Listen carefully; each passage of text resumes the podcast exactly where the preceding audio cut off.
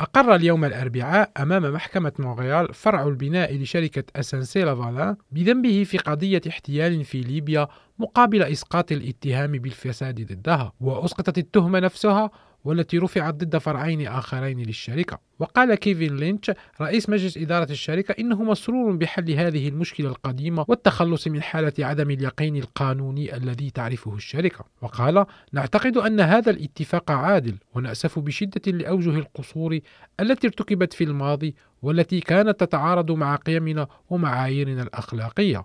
واعترفت الشركة بدفع مبلغ 127 مليون دولار لشركتين تابعتين لرياض بن عيسى أحد مديريها التنفيذيين السابقين. ومكن هذا المبلغ الشركة من دفع 47 مليون دولار لسعد القذافي نجل محمر القذافي الذي كان حينها رئيس الدولة في ليبيا مقابل عقود مربحة. وأقر فرع البناء للشركة بأنه دفع نفقات رحلتين لسعد القذافي وكذلك تكاليف تزيين شقة في تورونتو. وأمر القاضي الشركة بدفع غرامة قدرها 280 مليون دولار على مدى خمس سنوات بعد اتفاق محاميي الطرفين. وسيتم وضع الشركة تحت المراقبة لمدة ثلاث سنوات وسيقوم بذلك مراقب مستقل وسينشر تقريرا سنويا عن كيفية امتثال الشركة للقواعد. وأوضح وكيل النيابة العامة في كندا ريشا غوا أن هذا الاقتراح أخذ في الاعتبار الظروف المشددة والمخففة على الملف واعتبر أن تعقيد عملية الاحتيال وطولها أي عشر سنوات ومشاركة كبار قادة الشركة بمن فيهم رياض بن عيسى وسامي بيباوي من الظروف المشددة غير أن قرار الشركة بالاعتراف بالذنب وبالتالي تجنب إجراء محاكمة طويلة ومكلفة لدافعي الضرائب اعتبر ظرفا مخففا مثل اعتماد التدابير المختلفة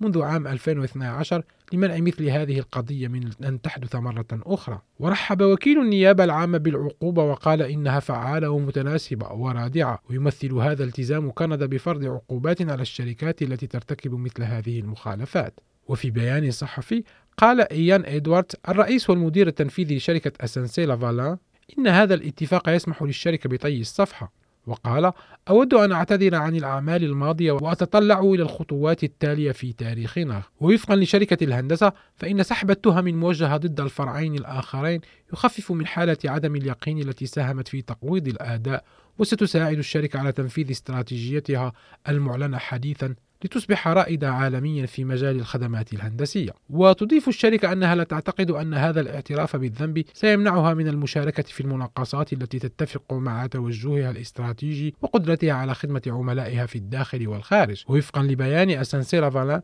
فإنه على الرغم من أن الإقرار بالذنب الذي سجله فرع الشركة قد ينطوي على بعض المخاطر القصيرة الأجل فإنها تعتقد أن هذه المخاطر يمكن تحملها ولا تتوقع أن يكون لهذا الإقرار تأثير سلبي مادي على المدى الطويل على الشركة بأكملها.